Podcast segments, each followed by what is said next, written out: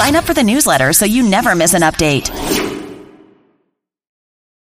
Download our app in iTunes and the Google Play Store. Welcome to the podcast.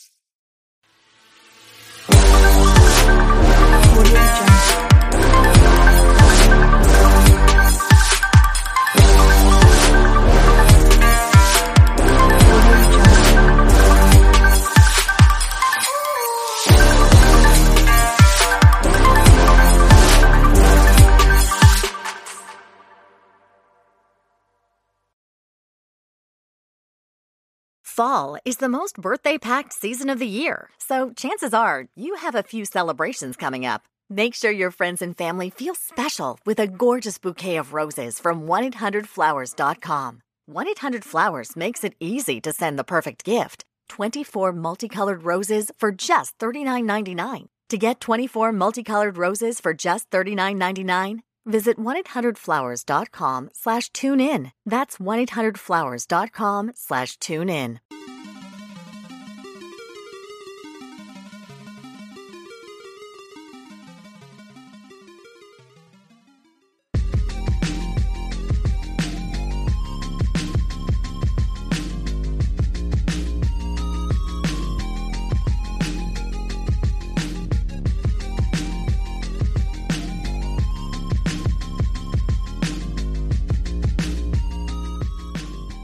Hello, everybody, and welcome to episode 60 of the Casual Gamecast, a weekly video game podcast for the everyday gamer, brought to you by the team at Casual Game Content. I'm Phil Kyo, I'm Shane Bow.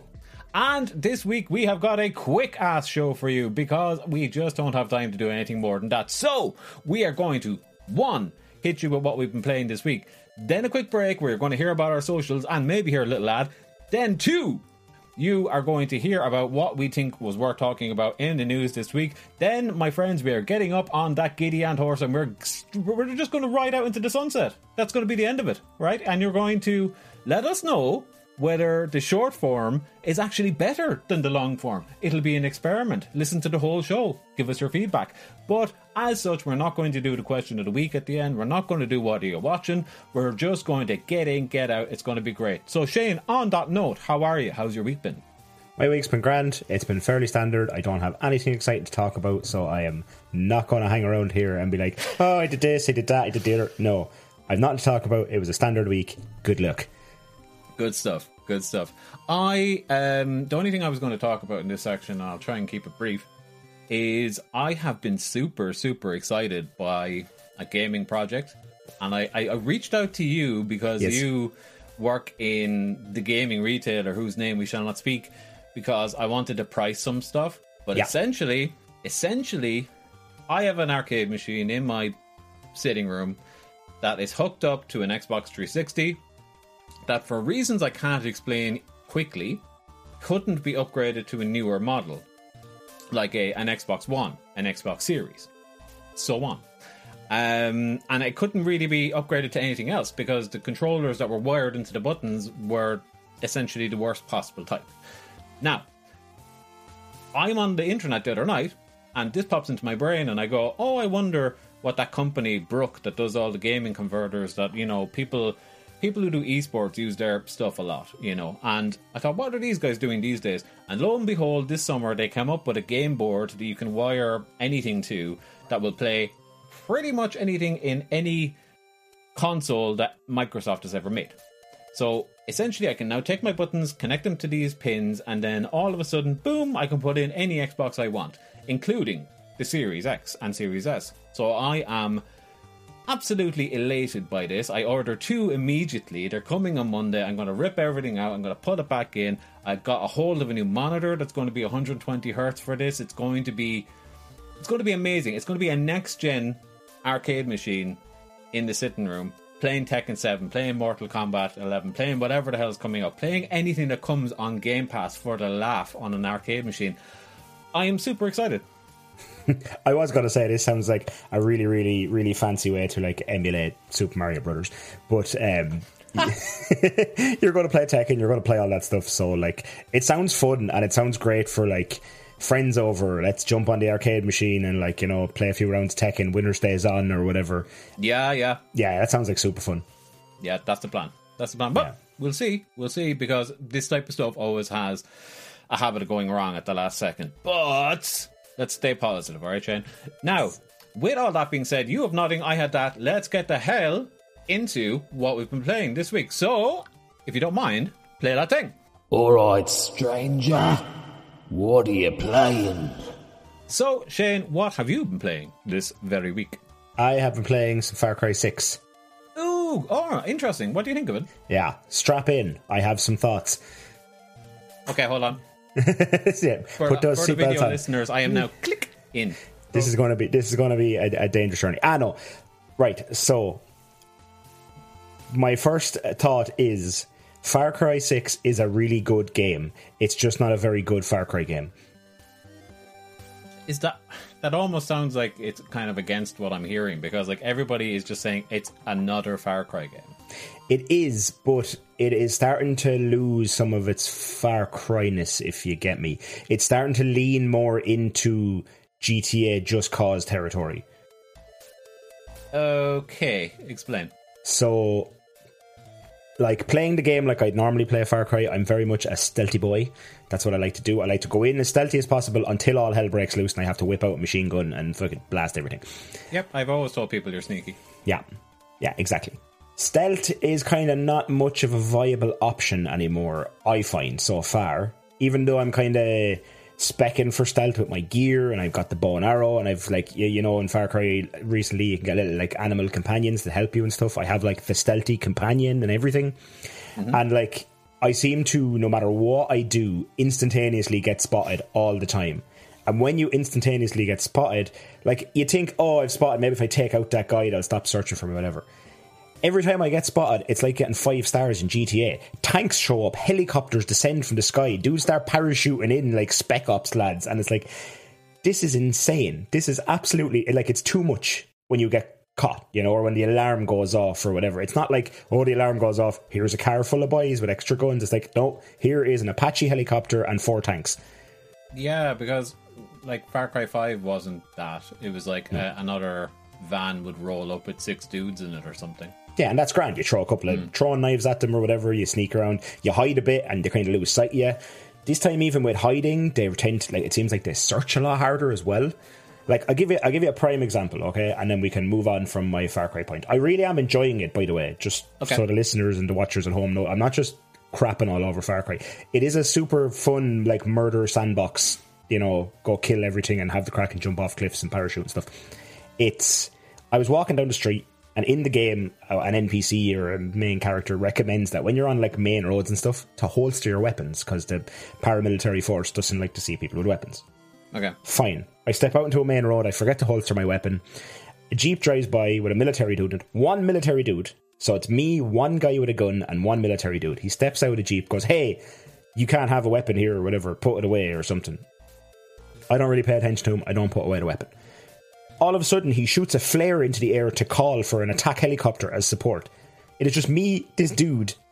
He has a gun, I have a gun, and all of a sudden he's calling for an attack helicopter because I'm one guy with a gun. Nice. You know, Nice. like that's that's extreme.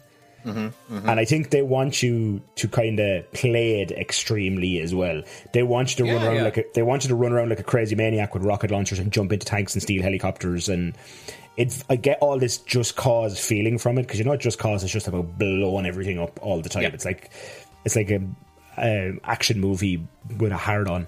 It's ridiculous, um, and so As that's what your flaccid action movie. Yes, exactly. That's what Far Cry is, feel. This inter- iteration of Far Cry feels like to me, mm. and I am enjoying it. Yes, but I'm enjoying it for what it is, not for a Far Cry game. I cannot think of a single Far Cry game where I even attempted stealth. No, I like to do the stuff. I like to go with the bow and arrow Far Cry and, uh, One. and uh, Far Cry know, One, maybe because Yeah. there was a lot of like sneaking up on two lads from underneath like a bridge or something, and yeah, you know there was a bit of that. But like ever since Far Cry Two, it's been like all guns blazing eh, as far as, and I think that's what this series is kind of known for. So like I'm not surprised to hear that it's kind of like escalated that a bit, you know. But I in the other games, three and four and five, I could always use stealth as a viable option if I so choose. Yeah, if you so choose. I But think, now I with the kinda- Sorry, go ahead. It, it just kind of seems like it's sort of taken away from me a little bit now. I It seems like it's forcing me to play it the other way. It's you know. strapped a rocket launcher on your back, dude. I think you should have expected this. True. it also does a really weird thing when you're in like your home base. You can upgrade your home base where you get missions and crap like this. Mm-hmm. And every time you step into the home base, the game goes into third person for no reason whatsoever. Just while you walk around the base and talk to different vendors and get missions and everything, it just goes So into third like- person. it's the opposite of Anthem. Basically, yeah. Yeah, it's it's like, but I don't see the reason. Is it just to see the outfits your character's wearing because all your stats are tied to your stupid outfits, which is a ridiculous system. Yeah, that's, that's that. something I wouldn't be happy with in a Far Cry game either. Is having Nope. to stop and upgrade all that crap all the time. Like You don't even upgrade skinning, it. It's just you have to switch clothes on the fly if you want. That's like, what I'm saying. That's Yeah. what I mean. Is that like you're upgrading your pants by putting on new pants? Do you know what I mean? Um, and constantly by the sounds of things. And like it was bad enough when I had to skin twelve badgers to get in wallet or whatever. But now it's like, do you know that that's too much. Um, it probably is for that exact reason because like I've often said it that like these first person shooters that lean so heavily into the loot system um i think destiny is the only good example. Like Yeah. i can't think of like most of them you never see the character unless it's like a replay or something. Yeah. you know it's just specifically for other people to see it. So then when you're playing a one player game it's even more stupid you know? Uh, so that's probably the justification. Anyway far cry 5 seems like a resounding yeah okay like I said, super fun game, just not a not super fun as a Far Cry game. But Cool. you know, if you just go into it going, I'm not playing a Far Cry game. Well, for me, I'm not playing a Far Cry game. I'm playing a Just Cause GTA style, you know, a sandboxy shooter, kill everything game. Great, great crack, absolute banter. That sounds like it'd be up my alley, so because that's exactly how I play those Well, games. yeah, maybe maybe it's where to go. Um, awesome. I might try it out. I, if we were to talk about what I played this week, I haven't played anything new at all. I've played more Tales of Arise, and my heart is still belonging to that game. It is wonderful. The mechanics have just been laying on more and more, and I've not been rubbed the wrong way by a single one of them. It's been glorious. I can't. I get so addicted to the fighting mechanics. Like Yeah. it's such a good brawler. Like you know, in in the turn based, like for lack of turn based fighting, it's now a hack and slash or whatever. But you have many people, and there's so many different kinds of combos. Like you have your combos, and then there's your other people's combos. But then if you both fight in specific ways, you can do different combos. And there's like five different kinds of those, and they all have variations. And there's like there's so much juggling going on that you're never not pressing a button for like a split second. So like you're just it's it's pure adrenaline and it's it's fantastic. And then you layer on what I love about RPGs, which is like a massive story, sweeping worlds, all this stuff. It's really got its hooks in me. Um, but Tales of Arise, as I talked about last week, is great. Um, other thing I play more of is Back 4 Blood. Played that with um, CGC alumni James Desmond uh, last night and it was the same couple of levels I played every time I play this game because you can't jump into another session midway. Like when you join a game, you have to start from the beginning. Unless you have the same people that you left off on, you have to start from the beginning. And I've done that first couple of levels multiple times now. And it's good. It's it's fun. If you have people with you, I could never imagine playing that game by myself. Um, but it's interesting because, like, I will give it this: is from what I understand, as I said, I've played the same couple of levels multiple times. Not to repeat myself, but the reason I'm saying that is the card system that they've introduced Yeah. did mean that every single time it did feel different Yes. you know so that's replay value right there like i was forced into witnessing the replay value essentially but it does have it like Yeah. those cards that you know you're getting these debuffs at the start of every round and they can completely change the scenario you know and it's it's very interesting in that way so i think people who like it are going to love it and i think people who just wanted more Left 4 Dead might be you know a bit so so on it because of this card system but i think honestly overall it has made it a better game. Yeah. Um, How whether the does the- game behind it is better, though, is the big question. How does the like you say you've replayed the first couple of levels a lot? Is it like a party votes for a level, or you just you have to literally start at the start of the first level? and campaign. there's- Oh, the campaign. Ah, yes, yes. Yeah, yes, you I start from the beginning and you work your way up. Right, right. Apologies. I just assumed it would have been a multiplayer like horde shooter that it was just ah pick a map and away you go. There might be a way of doing that, or maybe in the future they'll do that if it, if there isn't. But uh, any way I've played it so far has just been you start at level one and you work your way up to level whatever. Right, right. Yeah, uh, that that yeah that escaped me. I didn't really understand that, but now I know better. Yeah, but that's where the car system comes in because if you're playing level one 10 times, each time something will be different about it. Yeah, I get you. Yeah, I understand the carrot system. I just I assumed it was just a map based shooter rather than a campaign. yeah, yeah, thing. yeah. Like a Call of Duty Zombies or something. Yeah, something like that. Pick your pick your Kino der Toten or whatever the hell it was called, and away you go. Yes. Ah, good times. Um, and then the only thing that I have been playing this week that I, because of the arcade machine stuff that's happening when those parts come in this week, I wanted to just fire up the old arcade machine again and just see what was on it again and just remember what's there so that I can bring it over hopefully into the new one. And I've been playing a lot of Super Meat Boy Ah, yes. on the arcade machine again. That game is it just slaps. It's so good. It's a, shut up.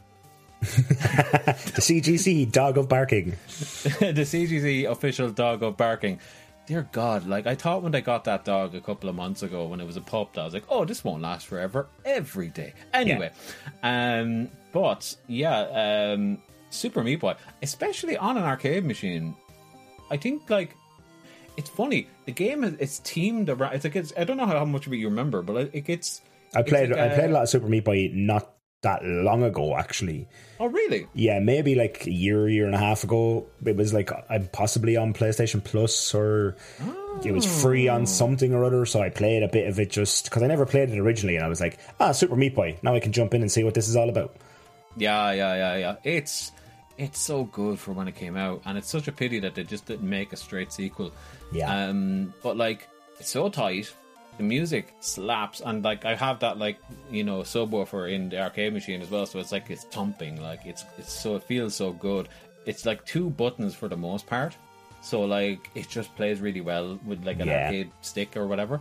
And then the whole thing is like a love letter to video games. So like you know, there's some levels that are bonus levels that are themed like a Game Boy, and then there's some that are themed like a Mega Drive, and you're unlocking other characters from other games, and you adopt their you know um, mechanics when you do so. But in a lot of situations, it is like it is kind of skinned as if it is an arcade machine game, even though it never was, to my Yeah. own knowledge. Um, so like playing it then in that form factor, it's kind of like it makes you feel like it should have always been like this, you know. Um, so yeah, I think I'm going to lose a lot of the following year. Anytime I want to like stand up, play a video game, have a beer, Right. kicking the absolute crap out of the side of my arcade machine because I'm just going ah every Yeah. time I die. yeah, yeah. Well, uh, running a few levels of Meat Boy when you're having a beer or sound does sound like a bit of fun, and it's a good way to slowly chip away at that game until eventually Yes. you get near the end. Because that's not a game you can play a lot of in one sitting because of the frustration level. No, no. If you, if you, especially when you get later on into the game, if you can beat like two or three levels, like they're kind of good for the night. You know, oh, definitely, definitely. for sure, for sure. But that, I think, unless you have anything else, is what Nope. we've been playing. That's been me. Okay, well, guys, that has been a spelt 17 minutes. Let's move the hell on into the break. Then we're going to come back and tell you what has happened in the news this week that we personally care about. But with all that being said, play that thing.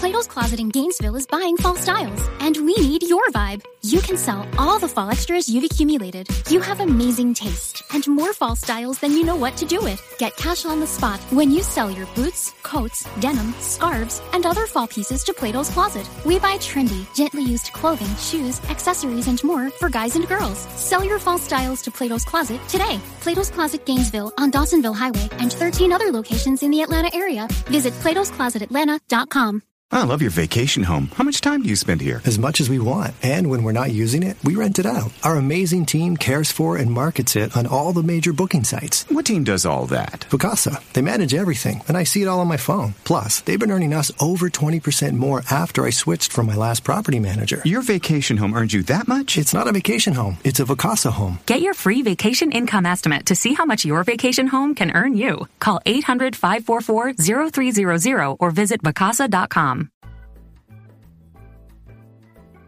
Hey there! If you want to keep up with all things casual game content, you can do so in a number of ways. The easiest way to do so is to follow us on all of our socials at Casual Game Co. Not content because you only get 15 characters, but hey, what can you do? At Casual Game Co. That's at C A S U A L G A M E C O. Can't be any simpler than that on Twitter, on Instagram, and on Facebook. And when you're at Facebook, look for the group, the Casual Game Community. It's a good bunch. We're going to love you. Come on by.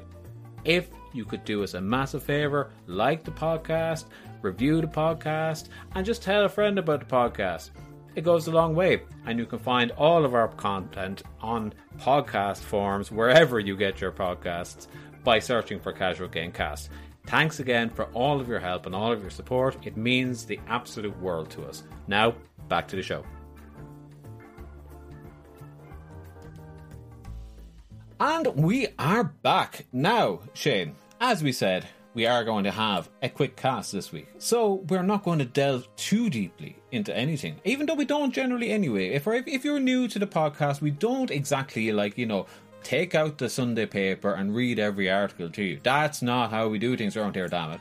What we do is we have a look, we see what happened in the news week, we keep track of it as it happens, and then we bring whatever we feel was worth talking about to this podcast. Because if you want the full in depth newscast, of course you can get that a hundred places. But this is just what we wanted to talk about. So god damn it, we're gonna talk about it. So, Shane, what has been happening this week, dude? Some stuff, some things. Um I'm going to start with one that leaves me with some mixed emotions. Okay.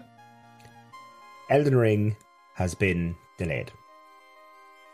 Who couldn't have seen that coming? I know, right? Now, it's only a month, so, you know. Um, so that puts it at what, February? February. February is already stacked with games, so something something's going to give because there's like five huge releases in February.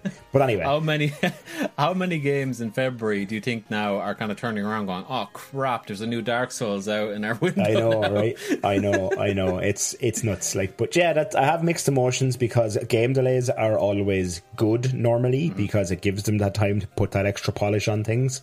Mm-hmm. But I have to wait an extra month for Elden Ring and I was really looking forward to that, like post Christmas, you know, January blues, having a nice FromSoft game to get stuck into in those awful chilly January nights. Yeah, yeah, as lovely as that image is. Yeah, um, especially because it would have came out like the week of our birthdays. Yeah, yeah, it would have been a nice birthday present. Now it's coming mm. out around my anniversary with the missus, so that might not go down so well. I'm like, oh, sorry, got to play Elden Ring.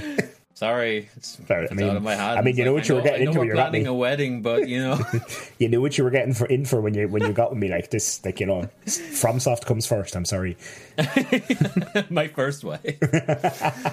um, but yeah, no, that that that's uh, that's one you're going to have to uh, deal with on your own, my friend. I don't have any advice for you there. But yeah, and did they say why?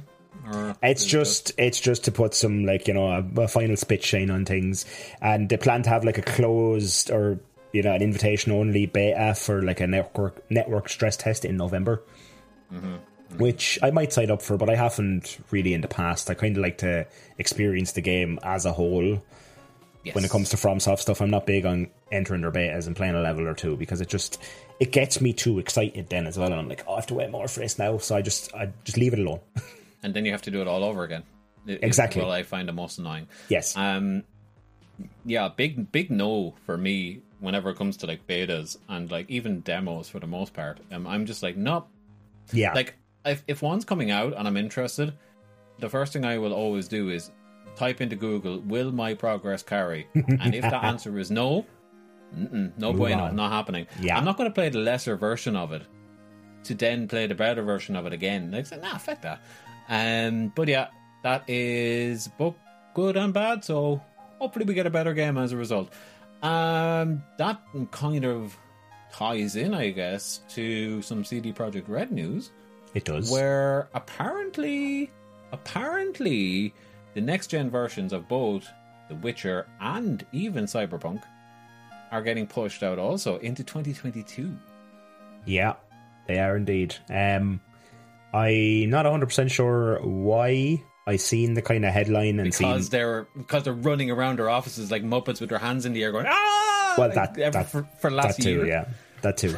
um, but like, there's obviously an official reason. I just haven't read too much into this. I seen the headline and I was like, I was actually kind of like, I'm holding out on a replay of The Witcher for the next gen version. Me too. Me too. you know? And I was kind of hoping well, the last DLC anyway. I was kind of hoping maybe we might get it around the time of you know Witcher on Netflix or you know in around Christmas time maybe when I wasn't playing anything and I could go ah yeah I'll jump back into Witcher and you know see it with That's all its true. fanciness. So That's it's true. I, Like, I they're- don't They're even going to miss out on a lot of money for not releasing uh, around Christmas when you know that next season comes out. exactly. I don't even really care about Cyberpunk. It's Witcher that I that this that I care about in this news story. Like Cyberpunk is whatever. Like I will play it at some stage of mor- morbid curiosity, but like I don't care if I play that game five years from now. You know. Yeah, yeah, yeah. You're better off. Like I've looked at, you know, I've played it on Xbox Series X and a little bit on, sorry, mostly on Xbox One X and a little bit on Series X, and it it does look pretty good.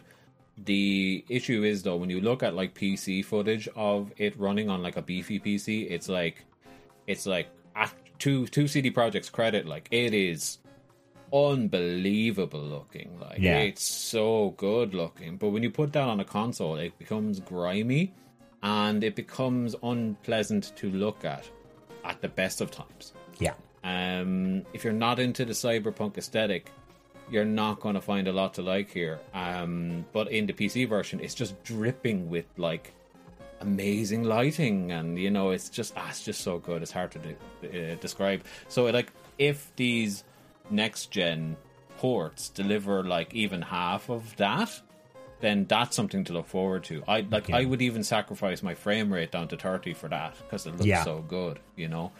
Um, but yeah, we'll see. Uh, it is a pity, and they're going to miss out on a lot of money because a lot of people are going to have next gen consoles this Christmas, Mhm. and that's two games right there that people would have bought. Um, you know, number one, that Witcher season two is coming out. People bought the hell out of Witcher three when that first season came out. So they, Yeah. this is another round of buys that they're going to miss out on, likely. Um, and then Cyberpunk, as I said, people want to play it on the new shiny thing. Exactly. Can you imagine how many people walk into a game store, which is staffed by a lot of people who like to play games, and they go, "What can you recommend me for my new PS5?" And I'm like, "Well, did you ever play a Witcher game?" they're like, "No, I've never played a Witcher game. What's that?" Buy Witcher. Buy it now Yeah, and yeah, play yeah, it, and buy it and play it, and never play anything else for the rest of your life.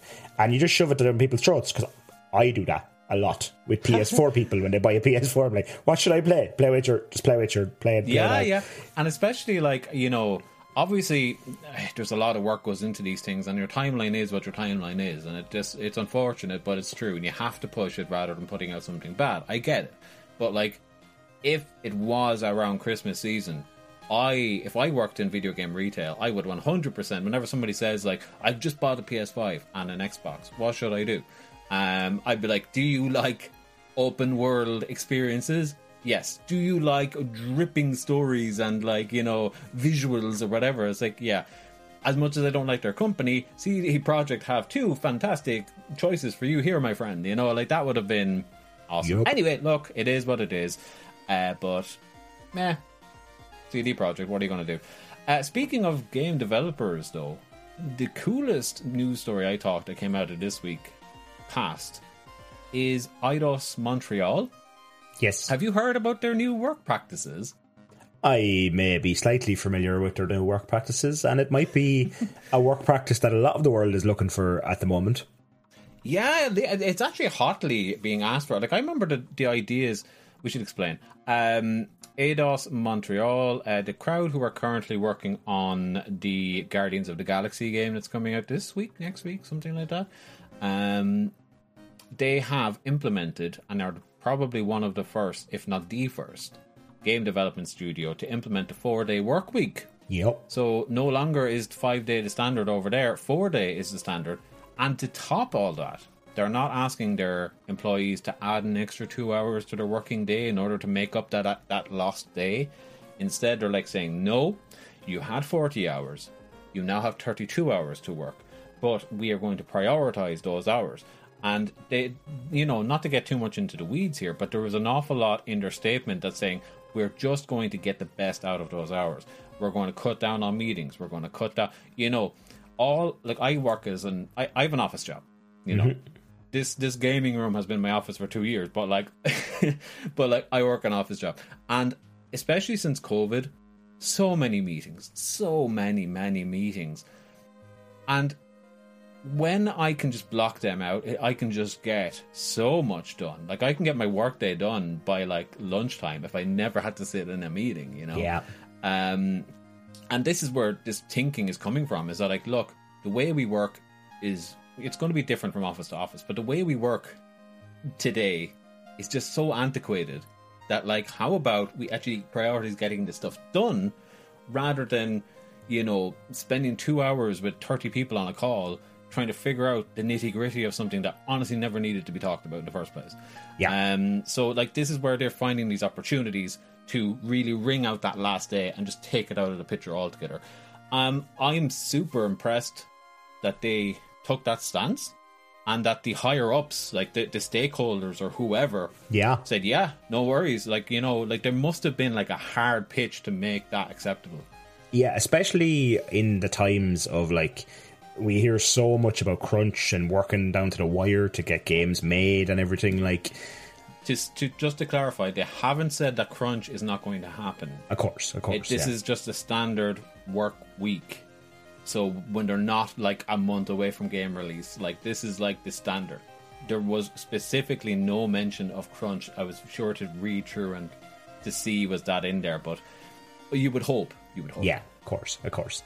We'll see. We'll keep an eye on it, and if they if we hear about crunch and stuff, we'll we'll probably tell you about it because nobody likes crunch. But that's awesome for Eidos. Go Eidos. Uh, we hopeful hopefully more companies follow suit because the four day work week would be even though it won't benefit me in any way because I work in retail, but I would love for people to have a four day work week that can get it.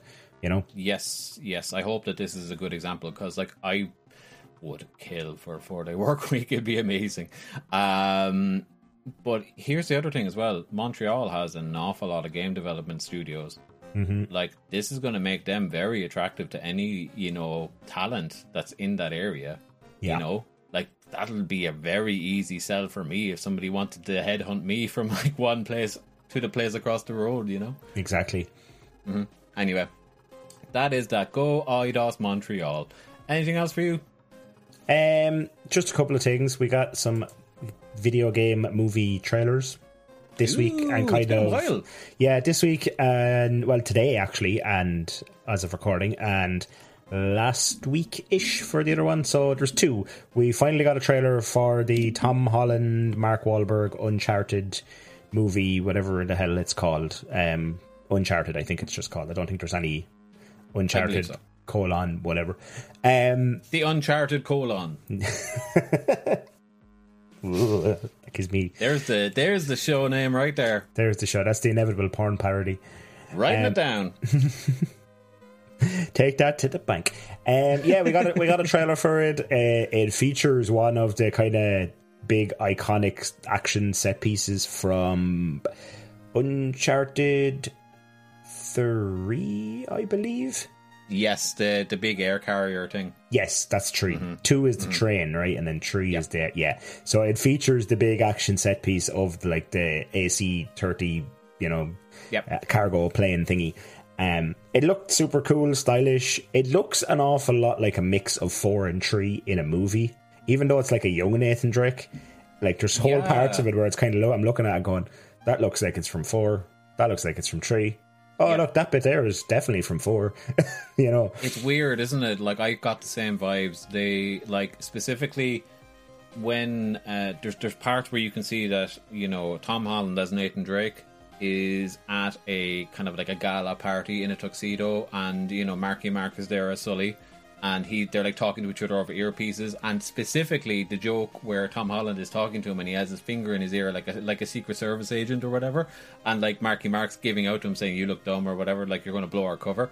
That whole scene and the whole reason that they're there and what they're doing, that entire thing, even the joke, is in Uncharted Four. Um, and then, as you said, the helicarrier thing is, or the AC 130, the, the big plane Yes. thing is uh, straight out of Tree, like scene for scene, it seems. Um, there was bits and bobs I pulled out of there from two. He mentions his brother Sam twice in the trailer. Yeah. So you know that's a four thing. Um, yeah, they're they're really they're running the gamut. Like they, like this is an origin story one, and this is why he's so young, and this is why Marky Mark. This is like the origin of his mustache, I'm sure. You know, like it's it all, it's going to be. It's, it'll be like. Do you remember the Sonic movie where Robotnik didn't become Robotnik until the end? Mm-hmm. Guarantee you, guarantee you, Marky Mark will have a mustache on the last scene. It'll be Oh, like, what do you think? Yeah, yeah. You yeah. know? He'll turn with a big Um, cigar and a mustache and be like, hey. Yeah, yeah, yeah, yeah, yeah, hundred percent. You'd be in a floral shirt; it'll be amazing. Um, but yeah, like it's it does seem like they're blowing their like story load here in this origin story, which is a bit surprising. But What I- maybe that'll make for a better movie. I don't know. What I wonder is, is this a, right? This is an origin story for Drake or whatever. But I wonder, is it okay in the first movie? Let's give the gamer fans some of the fan servicey stuff to get them in, and then like if we ever do a second movie or whatever, we can just continue on and start making uncharted stories. I mean. Like, what's not to stop them making like 20 of these movies? Obviously, you know, money is another thing, but like story wise, you just go, oh, he has a new adventure and a new treasure to find. Much like Tomb Raider or whatever, you know? Like, I'm wondering. Okay, so if it was me uh, laying this out, I'll make this really quick. Like, I my thoughts on it were after watching that, going, "Wow, they're really putting it all into this one movie," which can be problematic because does that mean they're going to try and bring in a lot of characters and a lot of exposition in one movie where, like, you know, nothing will get enough time, you know? Mhm. Um, but what I would have done for the sake of fan service and keeping people interested that know the games is like you don't have an awful lot that you can call on in Uncharted One that people really care about. Like it, it is the one people say you can skip. Mhm. Um, but like there's there's origins of Nathan and there's like that like you know there's there's bits in there, but like really two is where stuff started getting memorable. So I would roll all the references of one and two into that first movie, and that'll be my loose story approximation.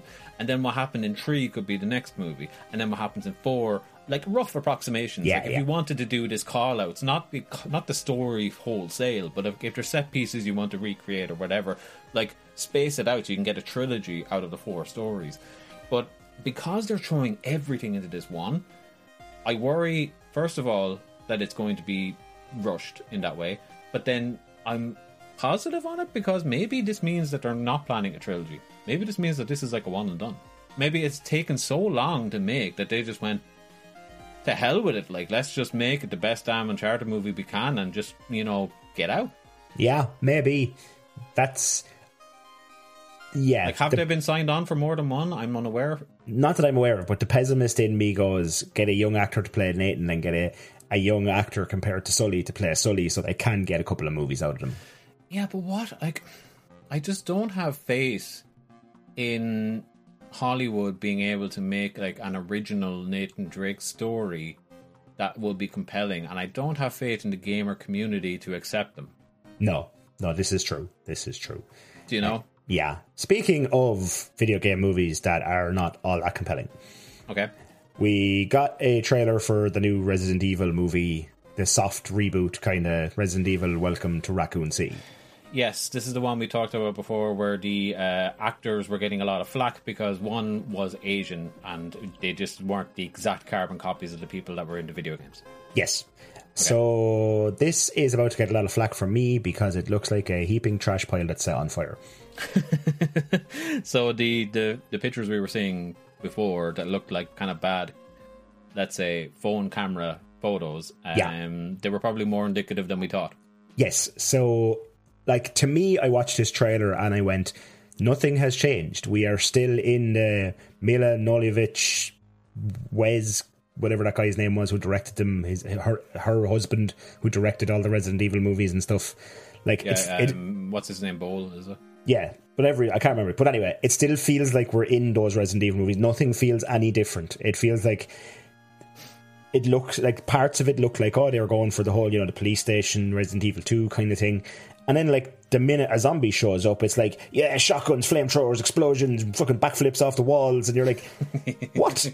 Oh no, is there that kind of stuff? D- yeah, there's Like some of that kind the- of stuff. The, the and- bending of reality of like Matrix level type stuff. a little bit not not as no. bad as the other ones i'm just as in terms of like you know a movie that was always a survival horror kind of with action elements it is an action movie it is just an action movie with zombies and the cgi in the trailer looked like they paid someone on that fiverr website a tenner to do it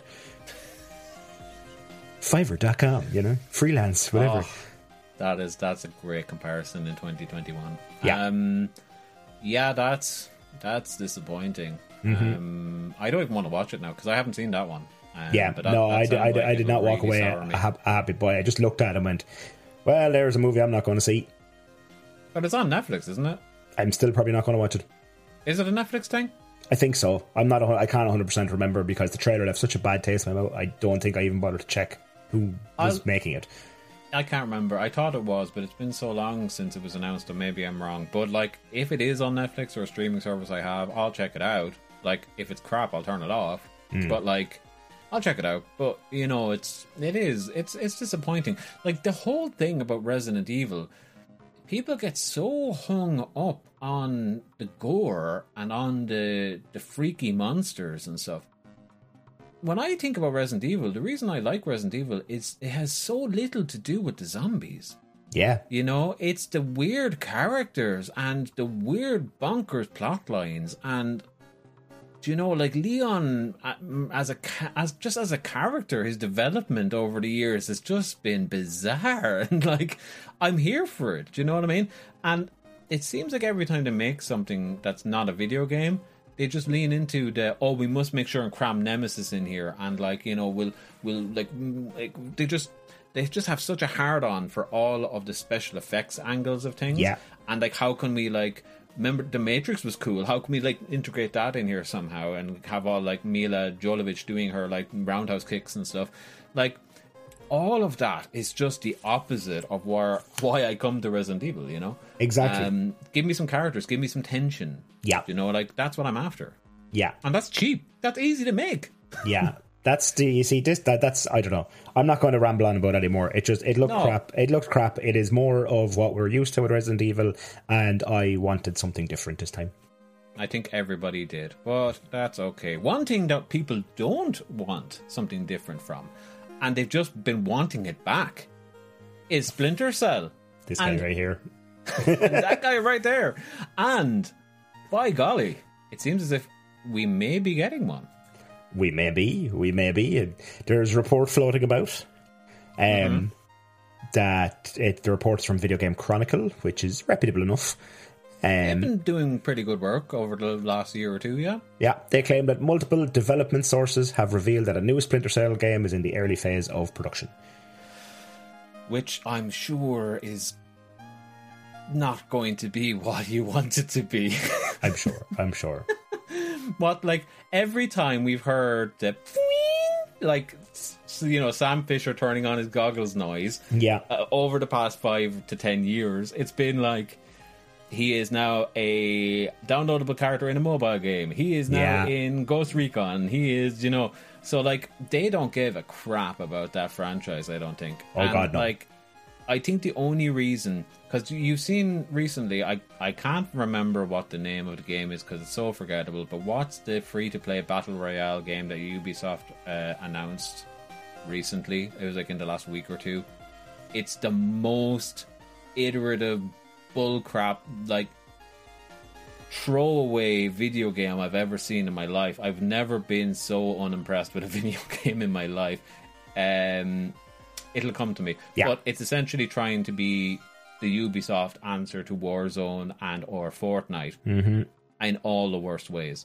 Um, I feel, and it's it's Tom Clancy based, so they're using that name to bring people in. uh, which is a shame. Like, let that poor man rest in his grave. Not, just don't stop sullying his name. Like, Yeah. Um, but yeah, like Splinter Cell is like one of the few modern shooter. I know it's not. I know it's a stealth game, but like it has that like tactical, you know, hint to it that still carries a bit of weight because Tactical, tactical espionage action, you might say. Tactical espionage action. Yes, we should coin that actually. Yeah, that's yeah. I totally just came up with that all by myself. Yep, yep. CGC, lock it in. Um, but yeah, like I really hope for your sake, and, and for mine. I played, I played through all of the GameCube Splinter Cells and PS2 ones. I mean, recently. So like, like three years ago, Yeah. recently. But like, excuse me, the um. Like I do have a reverence for them. I don't really like the later ones as much, but the early ones are really, really good. And I really want them to. Co- I haven't played that last one. What's it called? Blackgate or no? Blacklist.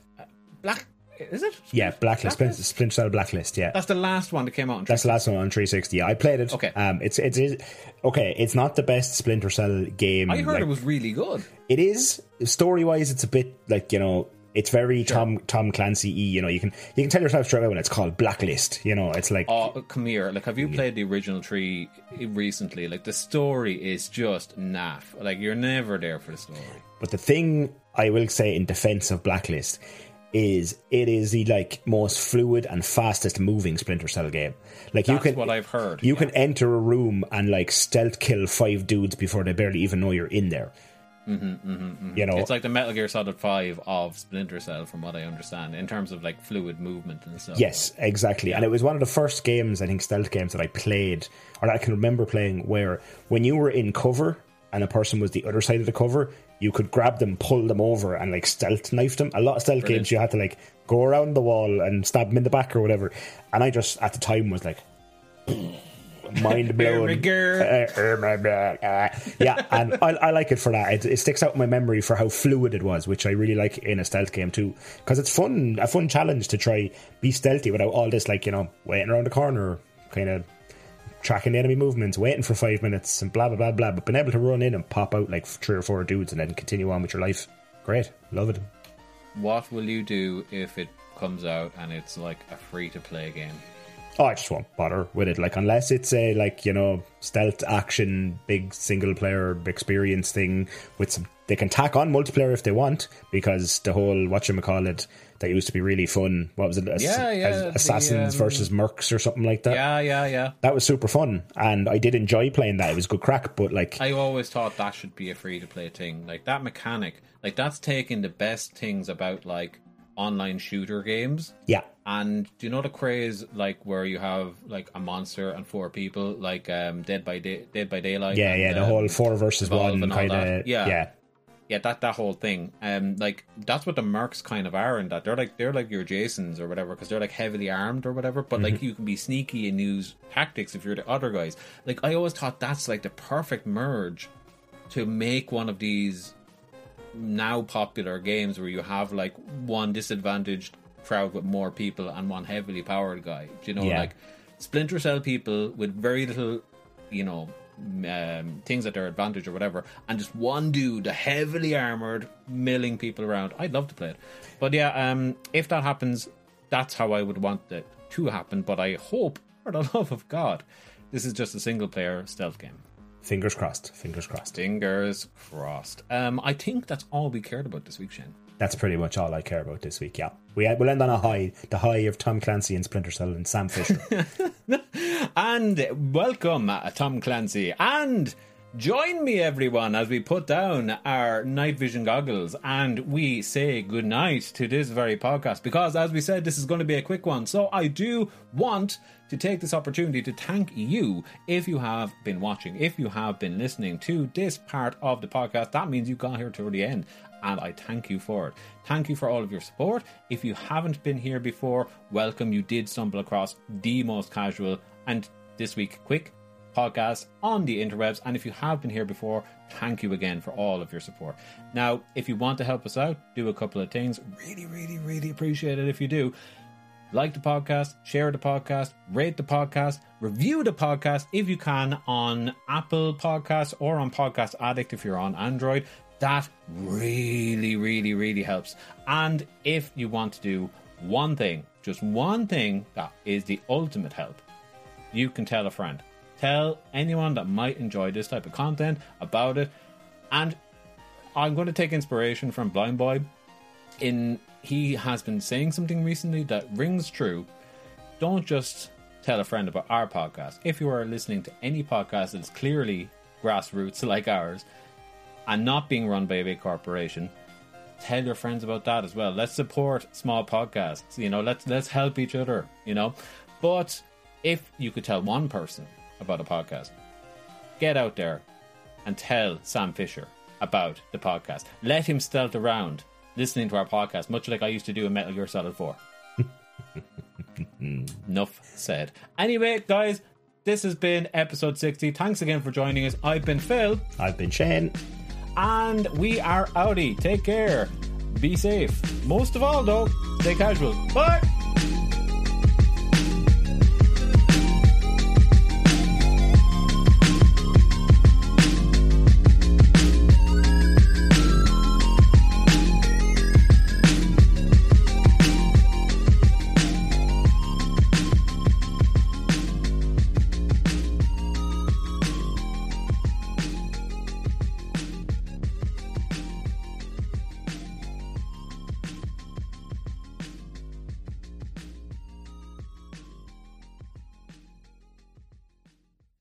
The holidays are coming. The holidays are coming. It's all good. The Georgia Hemp Company with locations in Woodstock, Decatur, and Sandy Springs has a full line of your favorite CBD and hemp products to keep you cool and calm. Like lotions, oils, and beverages. They also have a full line of CBD for your pets. The Georgia Hemp Company offers full consultations, samples, and Georgia's finest CBD. Visit their three Atlanta locations in Woodstock, Decatur, and Sandy Springs. Or check out thegeorgiahempcompany.com. Georgia's finest CBD. I love your vacation home. How much time do you spend here? As much as we want. And when we're not using it, we rent it out. Our amazing team cares for and markets it on all the major booking sites. What team does all that? Vacasa. They manage everything, and I see it all on my phone. Plus, they've been earning us over 20% more after I switched from my last property manager. Your vacation home earned you that much? It's not a vacation home, it's a Vacasa home. Get your free vacation income estimate to see how much your vacation home can earn you. Call 800 544 0300 or visit vacasa.com.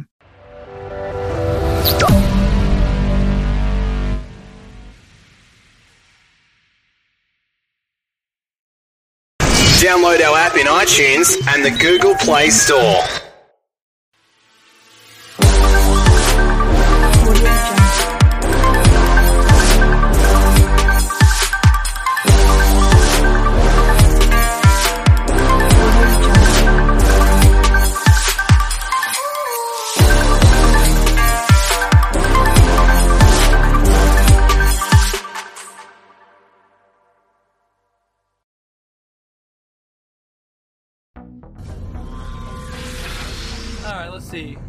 Good. Weapons are good. Power's good. Let's uh, do this. What are you doing? You, you've always said how much you hate this planet, so I decided to get us out of here. These engines are thousands of years old, and I haven't even had a chance to take a look at them. Well, it seems like they work just fine. Yeah, engines 4 through 7 are failing. Oh, well, then I'll just jump us into slip space then. No, no, no!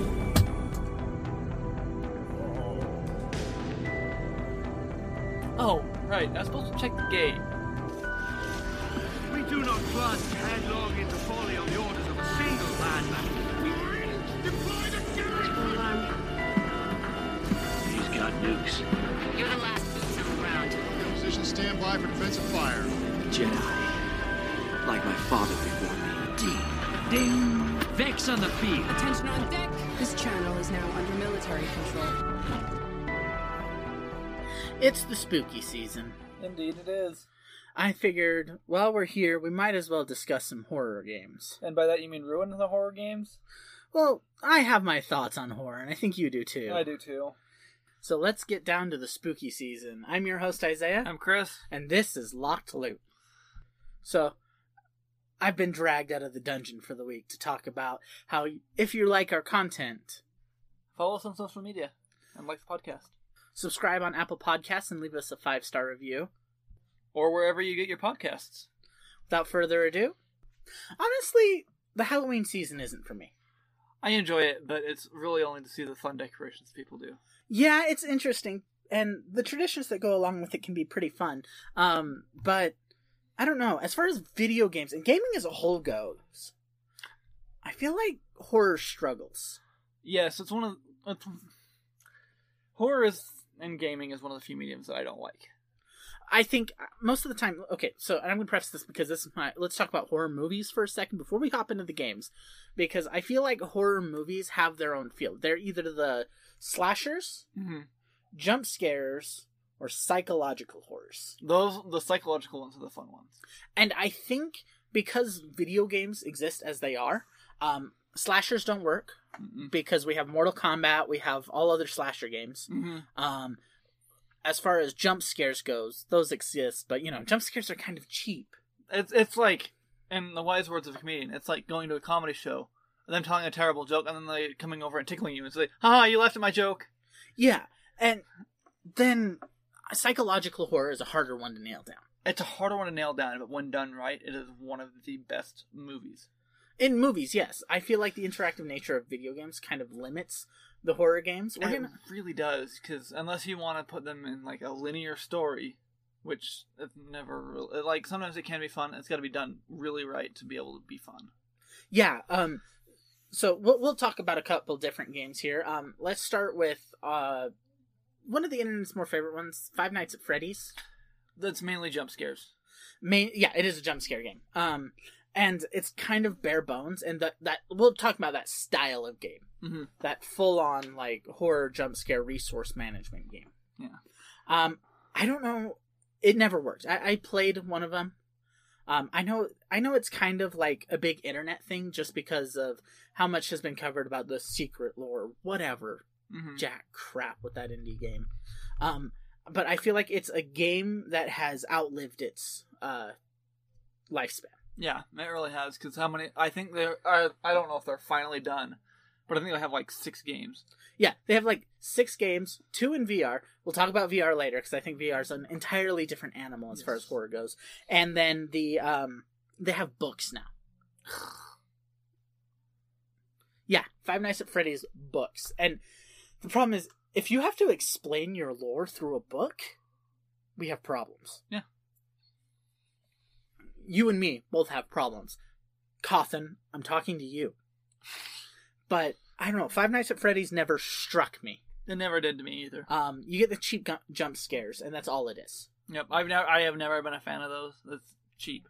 Yeah, it it's a quick scare. It's like, hey, you just want to be afraid, but you don't want that feeling. It's the anticipation leading up to the scare that gets you. Yeah. But I think it runs into problems considering after the first couple jump scares, you stop being afraid. It stops being. Uh, You just start, you just start getting annoyed and frustrated at the game Yeah. because you can't beat it. because the game concepts suck. And I've beaten the game. I beat two, I think, or one and two. I beat one and two, and I lost it. I was done. Um, never again. Uh, I don't care about your secret lore. Um, If I want secret lore, I'll go to Destiny. But If I- then again, that lore is right out in your face. yeah, the lore's in your face. It should be. You shouldn't have to hide your lore. If you have to explain your games or have theory videos explaining your games, we have problems. Mm-hmm. Uh, and I think Five Nights at Freddy's just as a whole runs into that problem.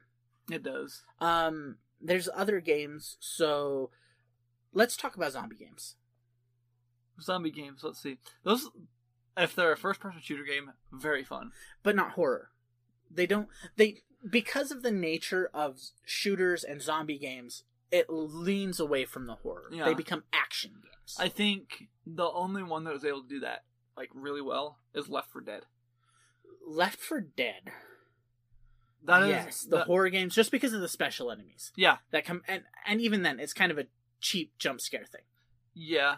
Then again, some of them aren't because a lot of them make really loud noises. to let you That's the they're- problem. Um, and those get you. Those what put you in the fears, the loud noises. You know they're there now. Mhm. And even the theme music, like I, I Left 4 Dead was a good action series. It was a fun cooperative game. Really good ones. Um, while we're talking about Left 4 Dead, we should probably talk about its spiritual successor, Back for Back Blood. for Blood. So I know it's come out. I have not played it yet. I think maybe we should start, maybe we should play it while we. We will be playing it and reviewing it. Um, I like the idea of it as, spir- as a spiritual successor, though. hmm Um, and they're keeping up with a joke that Valve cannot count to three. Valve cannot. I mean, they just skipped over the number entirely, so uh, I think they don't know how to say three. That's also a good option. Uh, I think I think it'll be good if it keeps solid gameplay, improves on it with time. I think Back 4 Blood should be a solid game. I'm, it's on Game Pass, so I might as well download it and play Yeah. it. Um, and we'll have a full review of it. But I like the idea of like Left 4 Dead was done really well as far as a zombie game. Oh, yeah. goes. Um, as far as a horror game, not so much. And I think that's uh, that's indicative of most zombie games. Yeah. Uh, it's not horror truly. Um, I played a lot of Dead Island. Uh, Dead Island was very fun. it was a fun game. Um, I, it, I mean, it wasn't a good game, but it was a fun game. Mm-hmm. Um, the, it wasn't horror either. It was a Uh, zombie game. No, it was another zombie game, and that's the thought. Like we see zombies, we think zombie games because it's such a common enemy. Mhm. Um, while we're on the topic of zombies, we should probably talk about Resident Evil. Hmm. I have no, not actually had that much experience with Resident Evil.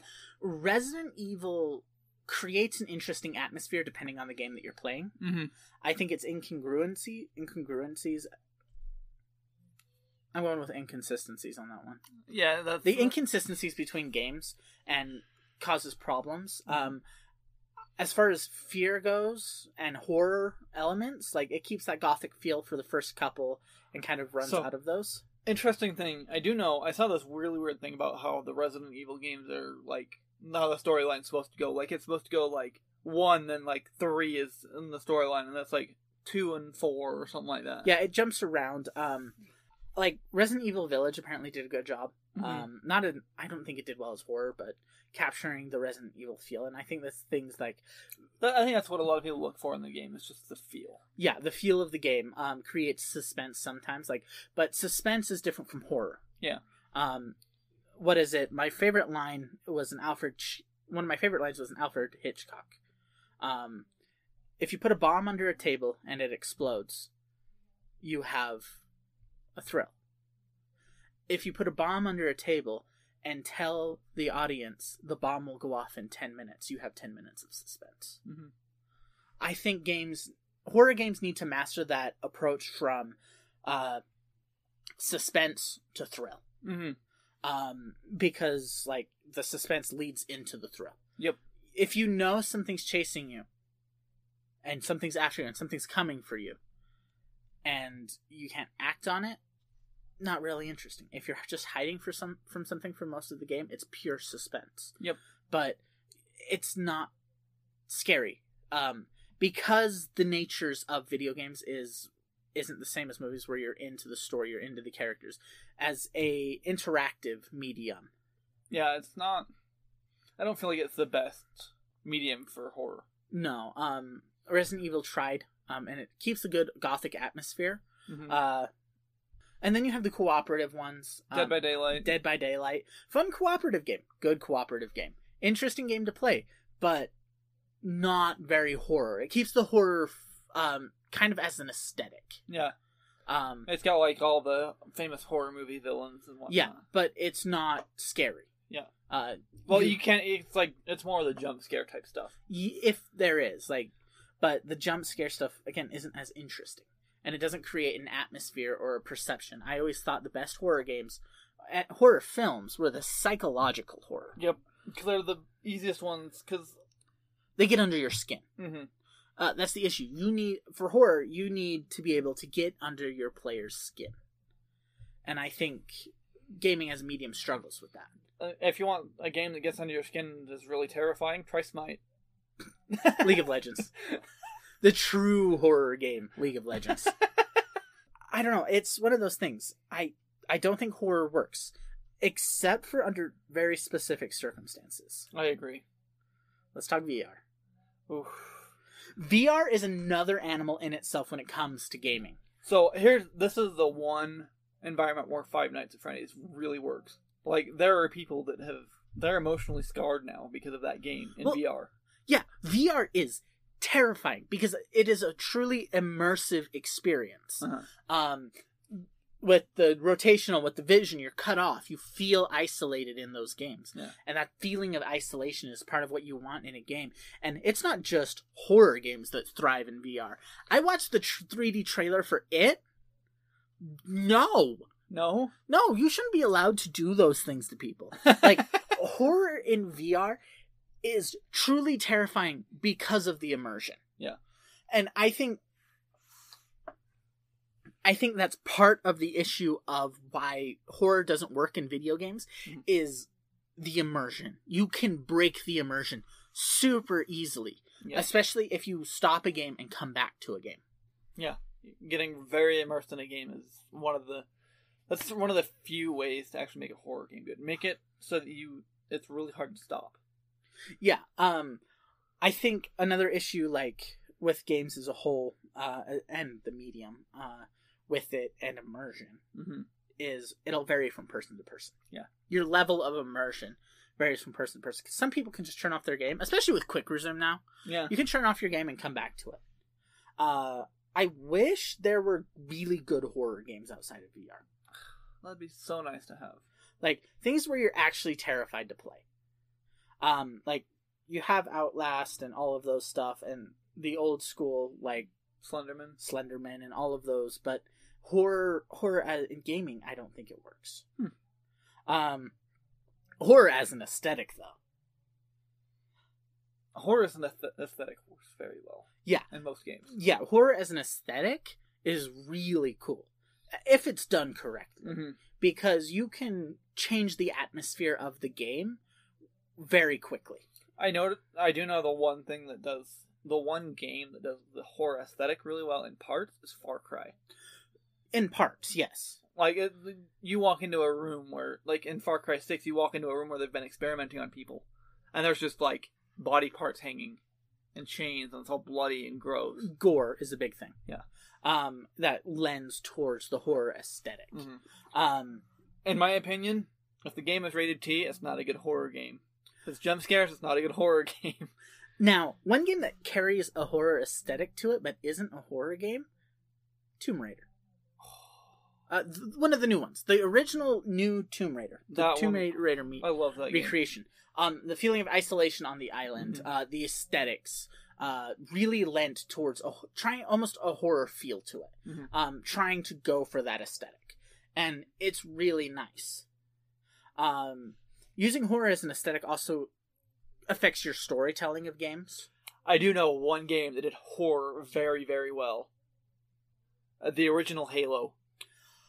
Oh, Halo CE.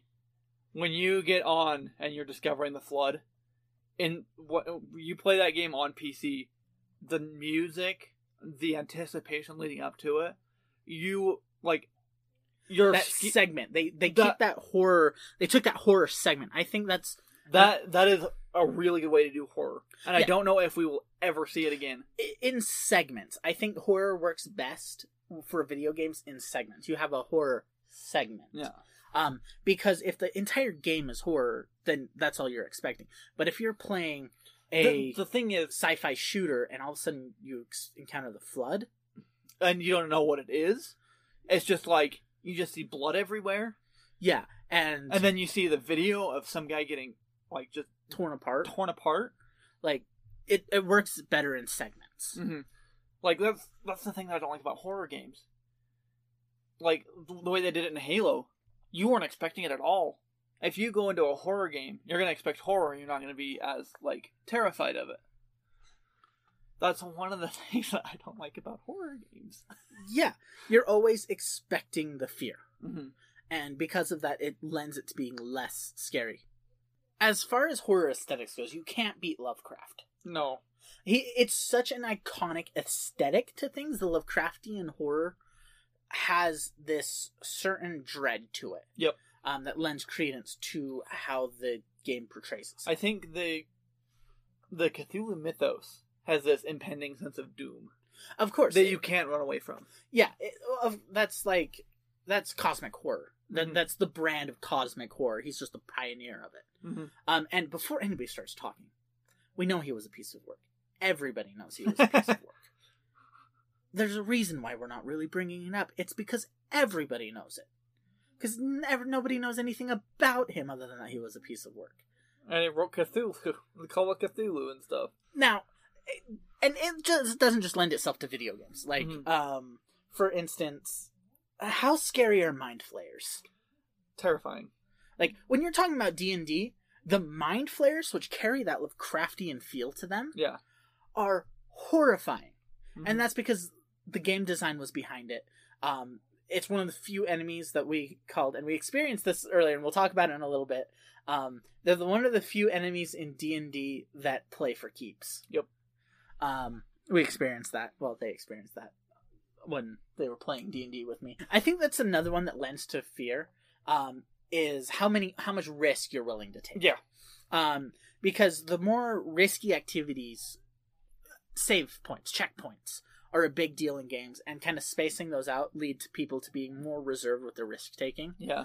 Uh, I'm getting off a tangent. We're talking about the Lovecraftian feel. Mhm. Uh, I think I think as an aesthetic, it works. Yeah. Um, I think it works in a lot of different aspects. Uh, D and D does it really well. I think D and D does a lot of gothic horror really well as well. They That's do, another They aesthetic do a to lot pay of attention to. horror in general pretty well. Well, yeah. Um, like, but that's because the medium is supposed to be immersive. Yeah. And then again, it also depends on the DM. Depends on the DM a lot on the DM. Um, I think like it depends on the DM and it depends on what kind of game you're planning on running. Yeah. Uh, I think the risk taking in video games lends to fear as well. Because if you know your checkpoints are more spaced out or you don't know when the next one is, you'll be more scared of death. Yeah. Um, and I think that's why the start of Ark is so scary. like the first night of Ark, Is yeah. like you don't know what's in the. It's almost like your first night of Minecraft. Yeah. After never playing it. you don't know what's out there. Uh, Ark is scary because things do come out in the dark, like Mhm. raptors and Troodons will come out of the jungle in the dark. So, Ark's like the intro feel like that fear of loss lends a lot towards scariness in games. Yep. We'll talk about the true horror of gaming after we discuss our games of the week. Our games of the week. What what did you do this week? Um, so I played a lot of Far Cry. To be expected. I mean, we're going to be reviewing the game. Of course, I need to be playing Far Cry. So Yep. I'm going to keep that to a minimum. I had fun with it. Um, I got a Luso, and I'm uh, getting on. I'm getting Chicharrón, my favorite rooster. His missions are pretty fun. Uh, I also played Legion. I got to play Legion on Monday. I got to play Legion on Monday. I was really happy to get back to the group to play on Legion. The guys out there are great. Um, the community out there is also great. Yeah. Um, didn't see our friends. Uh, not everybody was there. Mhm. So uh, I got, I played Empire this week. I tried the LAAT How was it? with Vader. Um, I got tabled, but that's because Empire is weak. Mm-hmm. I think if I was playing a different faction, it would have been. If I was playing the Republic, I think it would have been different. Mhm. Uh, but I had fun. That's the big thing. Um, so I ran the LAAT, snowtroopers, and uh, a bunch of shores with mortars and stri- sniper strike teams get that ten axe with Vader. Mhm. Um, I was running up against a pretty strong rebel list with Lando in the truck and uh, Cassian and K two. Uh, hostage exchange. Uh, I got my flamer in there real quick. Terrified him, but rolled really badly, so I didn't get to kill anybody with that. Vader got in on round two and messed things up before dying in round three. I got a uh, what was it? I dropped Master of Evil on round three and suppressed his entire group for the rest of the game. Uh, still lost just because the truck was pretty strong with Lando and Mhm. all of them. I didn't make them panic, but he had to deal with the fact that every time he'd take a suppression off, I would snipe him so, to get another suppression on there. So I was just playing the suppression game for most of it. Uh, but I had a blast. That was a lot of fun. That that sounds like a lot of fun. Um, what did you play this week? Well, I actually took a break week this week. I did uh, Raid yesterday and Destiny, and that was pretty much all the games I've played this week, other than D and D last night. Oh, D and D last night. Now we don't usually talk about our D and D games. Last night was something else, though. Last night we got. I played with Mind Flayers. It was a very fun session, though. It was a blast. Um, and I realized something that uh, Mind Flayers play for keeps. Yep. Uh, we realized that when a player dropped and got his brain extracted, and realized, oh, his brain's not is gone, so you can't revivify him. Yep. Uh, Ray's dead. Nothing short of resurrection will bring him back. Yep, there goes 10,000 gold. But that's pocket change to our wizard, who was the one who died. Yeah, um, squishy wizards up front. Not a good idea. They they tend to get their brain eaten, especially after three rounds of being grappled. I don't know why he didn't break the freaking grapple. I'm still know. annoyed by that. Uh, I don't know. Let we'll deal with it that later. Um, when he dies the next session as well, probably. Maybe maybe he'll probably be dead for good then. Yeah, the issue is like you guys know that they play for keeps now. Yep. So it's a, I think it'll be a lot more scary now because you realize because I definitely said they don't you there's no at this point in the game there's no way for the players to bring each other back again. hmm Um, it was a one-off thing where we brought that player back. The temple doesn't have the ability to do it again. Uh, we I was very specific about that. Yeah. So, uh, If he dies next session, he's gonna be probably dead for good. the fact that we're playing for keeps Uh-huh. is going to terrify the party. Yeah. Um, and I think that's a big thing. Uh, I really am happy about that. As the DM, I'm happy to know that my players are coming into this fight like knowing, oh crap, they play for keeps. The only other thing is, I know a decent bit, bit about mind flayers. They now know that what we're capable of. Yes, because they extracted the brain. They they got all of his memories, all of his skills, all of his secrets. Um, that matters later. So yeah, mind flayers. If you ever want to mess with your players, give them a mind flayer nest. Yeah.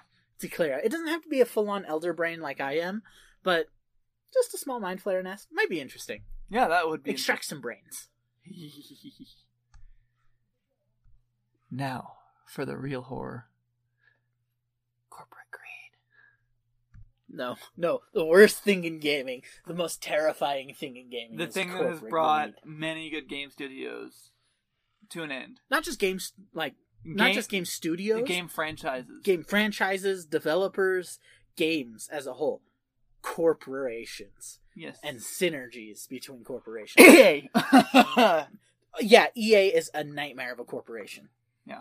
Um, I don't know how. I know. I get that people in most of the world by FIFA because it's they're the- too big to fail. Is the Yeah. issue? They're too big to just take out with one.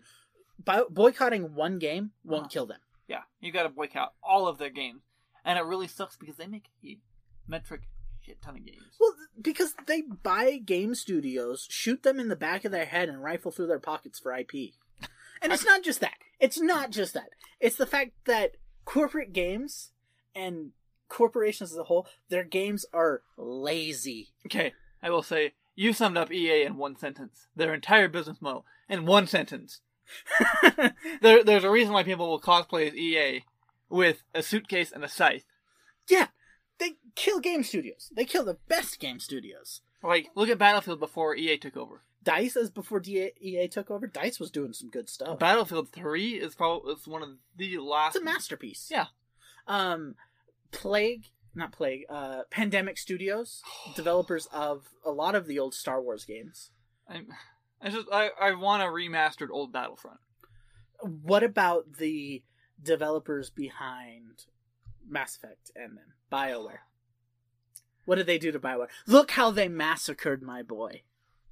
Look at the piece of work that Mass Effect Andromeda was. Uh, that's the issue. Um, these corporate models won't last in the long run. No. They're very strong right now, but as gamers have so many options right now, maybe we'll just go play different games. Yeah. Um, There like there's so many indie studios coming out with better games than AAA game studios. Hades. Yeah. Hades was killer. Um, there's so many indie games that are just beautiful. Yeah. And corporations, I, I think, and I'm, this is what I'm afraid Microsoft is doing. With what? Trying to do what EA is doing? Yeah, EA's model. Like they've been pretty good about it so far about not murdering studios. Uh-huh. But I'm kind of worried about what they do when they pick up a studio that fails. I don't know. I feel like Microsoft has a completely different business model than EA. I was about to, I was actually about to say the exact um, similar similar to what you're saying. Microsoft seems to like their small game studios. Well, they give them more freedom. Yeah, they give them a lot more freedom instead of make this game, put loot boxes in it so we make shit tons of money, and then you'll be dead. But Yeah, we'll- they then leave we'll out that last, down. yeah. Then we'll, we'll leave, they leave that last part out. Yeah. I think Microsoft so far has done good things. Mhm. I'm very worried about what they'll do with, again, games that fa- game studios that are failing. Um, if they fail under the Microsoft umbrella, if they'll just distribute their IP, um, I think that's something to very take a look at is whether or not Microsoft is going to become an EA. And as somebody who plays Xbox and everything, don't don't get me wrong. I'm not sitting here saying that uh, Microsoft Mi- is- Microsoft is super good and ethical. I'm just saying they're better than EA. That is a very low bar to clear. I mean, they're better than Activision Blizzard as well. Okay, okay. Quick question: Which is worse, EA or Activision Blizzard? EA.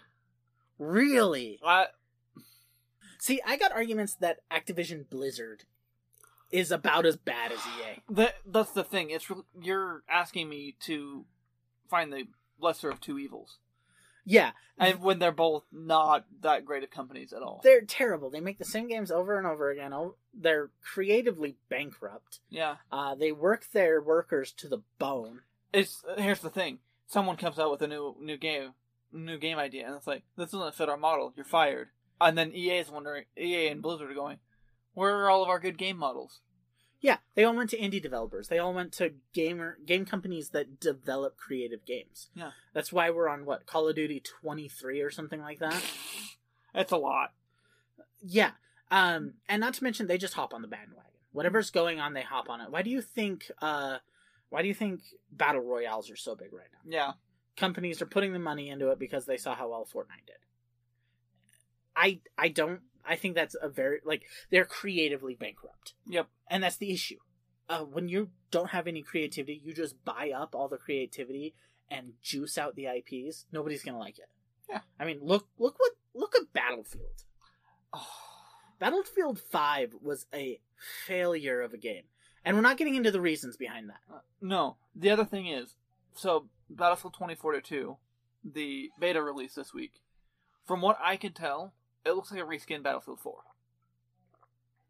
That's almost exactly what it looks like. It's it's got a couple different features, like you can customize your weapons on the fly, but that's about it. That's all I noticed. Yeah, I think Battlefield One, um, Battlefield One, the World War One version, um, really had something interesting where I think they were given a little bit more creative freedom. I agree with that, but I will say there was too many loot boxes still. Oh yeah, there was still there was, there was a lot of stuff still locked they behind they the paywall. got to make money. That's the issue. They've got to make money, and that's an issue that that is huge in the realm of uh, the cost of games right now. Yeah. like we hundred million dollar games we're talking about here, and so they've got to make back that money. Yeah. Um, smaller developers and devo- smaller studios can get away with smaller budgets. Yeah. and I think that's a balance that corporations really need to strike.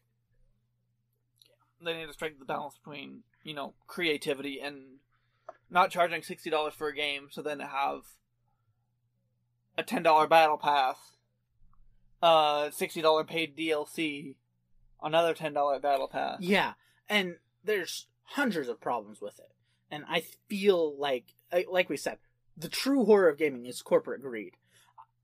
How much, other than its dignity, did Nintendo have to pay to get Sora in its game? That is a very good question. That is very very. Uh... When we're talking about Smash, how much did it cost for Sora? How much did they pay Square Enix and Disney? Probably a lot of money. Yeah, and when you're throwing around that much budget, you can't say you're the good guys. Yeah. Like indie developers, they're all right. They they make some decent games. They're creative. The big corporations, man. I mean, seriously, the work ethic at these companies are terrible. Uh, the people who were the shareholders, the people who run it, are so ethically bankrupt that it's it. The gaming industry is terrifying when you think about it. The fact that it's just dominated by a few giants. Yeah. It it actually really is. So, I feel like being able to split those apart really matter a lot. I mean, we didn't talk about Sony just because I'm pretty sure Sony's got its own skeletons in the closet. Yeah. It's got its own IPs in the few IPs in the shed Yeah. rotting away. But I I think EA gets a lot of flack and Activision Blizzard kind of flies under the radar. Even though they have pretty much they have very similar business models. Oh yeah, their business models are pretty similar. Um I mean, I'm glad Bungie got away from Activision Blizzard because Bungie they're- would have been dead. Yeah, Bungie would have been dead. Do you do you remember the uh, back when Destiny two first released? Did you did you remember the outrage of the people when they bought the game, sixty dollar game, fresh off the fresh on, and then had to pay like another sixty dollars for a paid DLC? Yeah, I was like, seriously? like the greed is the issue.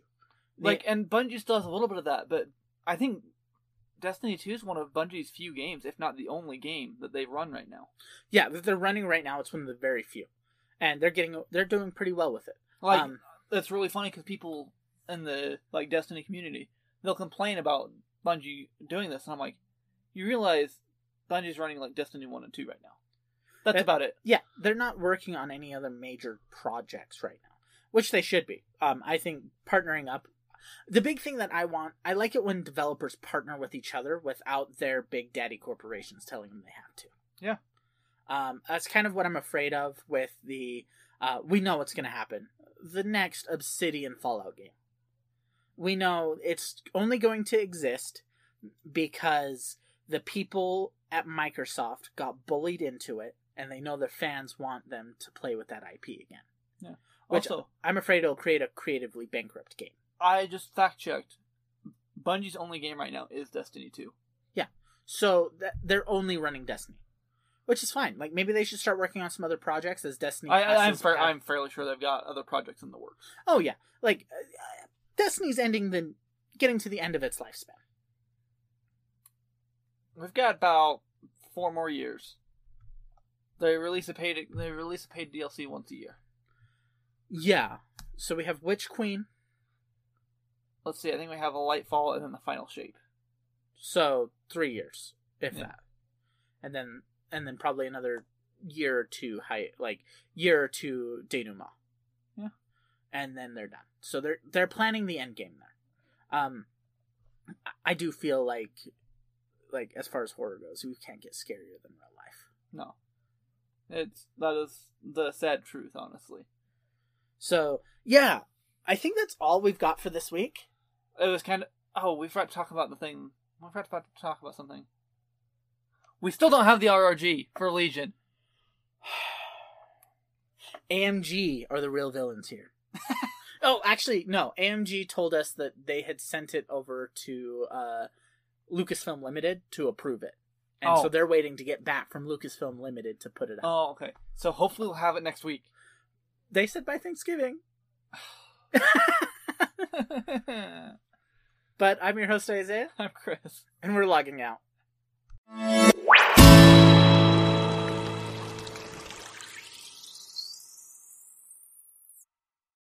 If you enjoyed today's show, please head over to iTunes, give us a rating, and leave a review.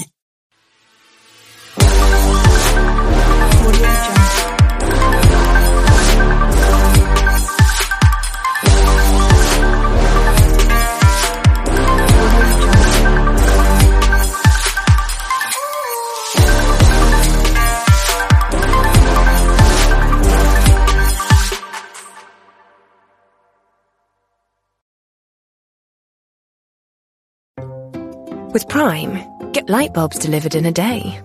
Edison would be proud. Indeed, I'm proud. Get your everyday essentials delivered fast. Prime changes everything.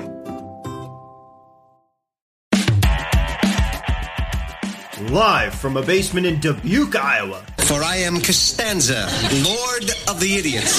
30 minutes from the Field of Dreams and 4 hours from the closest professional sports team on the banks of the Mississippi River. It's the Freedman Fantasy Football Show with Matthew Freedman.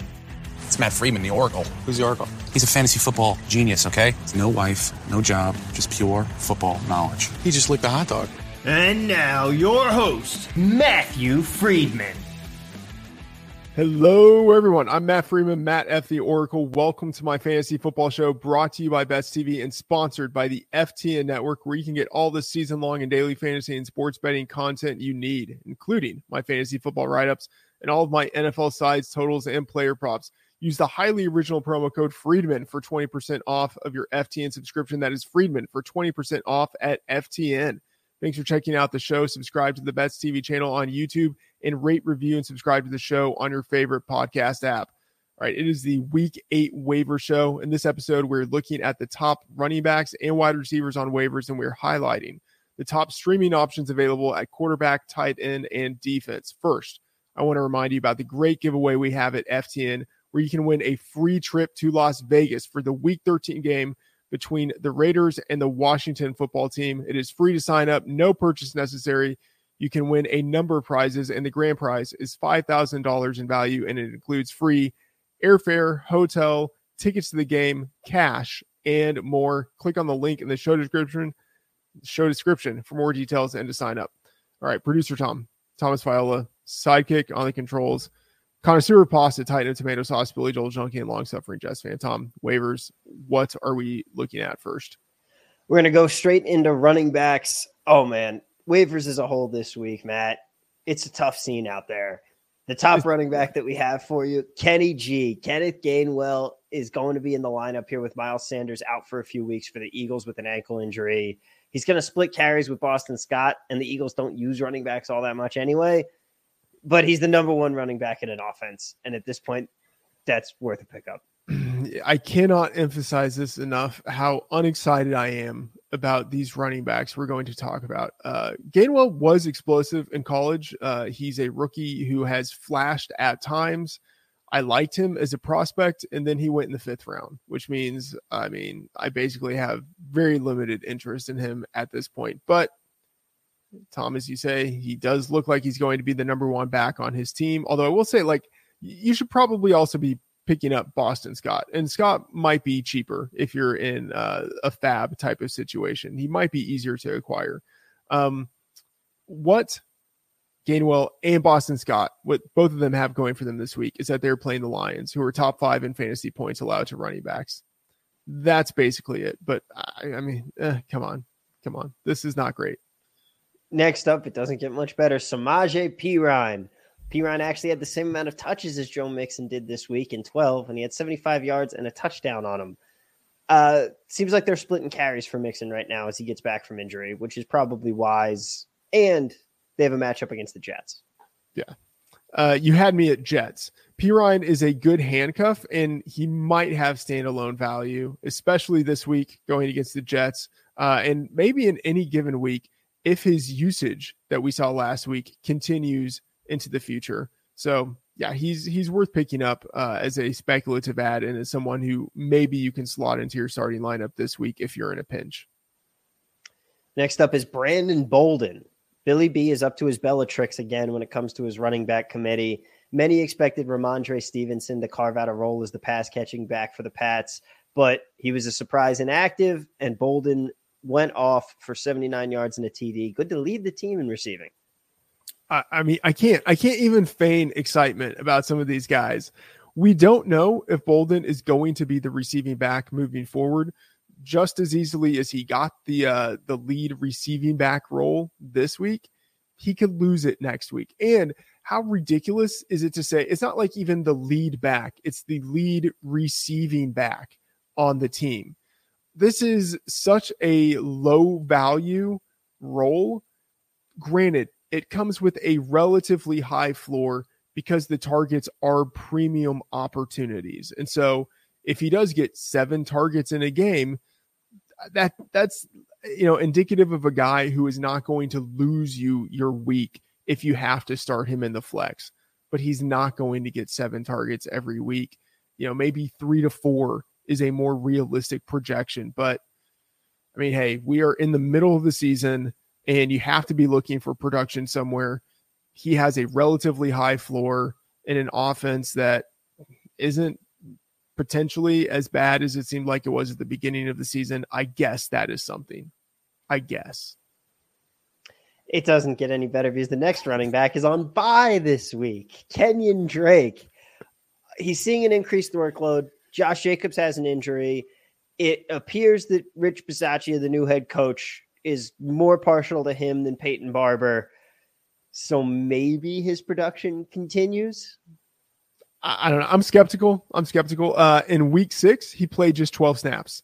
Now, granted, he had six touches on those 12 snaps, but just 12 snaps. In week seven, he played 26 snaps, which is still not all that many in the grand scheme of things. He had 14 carries, three targets, a lot of usage on those snaps. That's good, but a lot of it came when the Raiders had a big lead, you know, and Josh Jacobs was out. I don't know if Jacobs is out for an extended period of time, uh, you know, coming out of the bye week.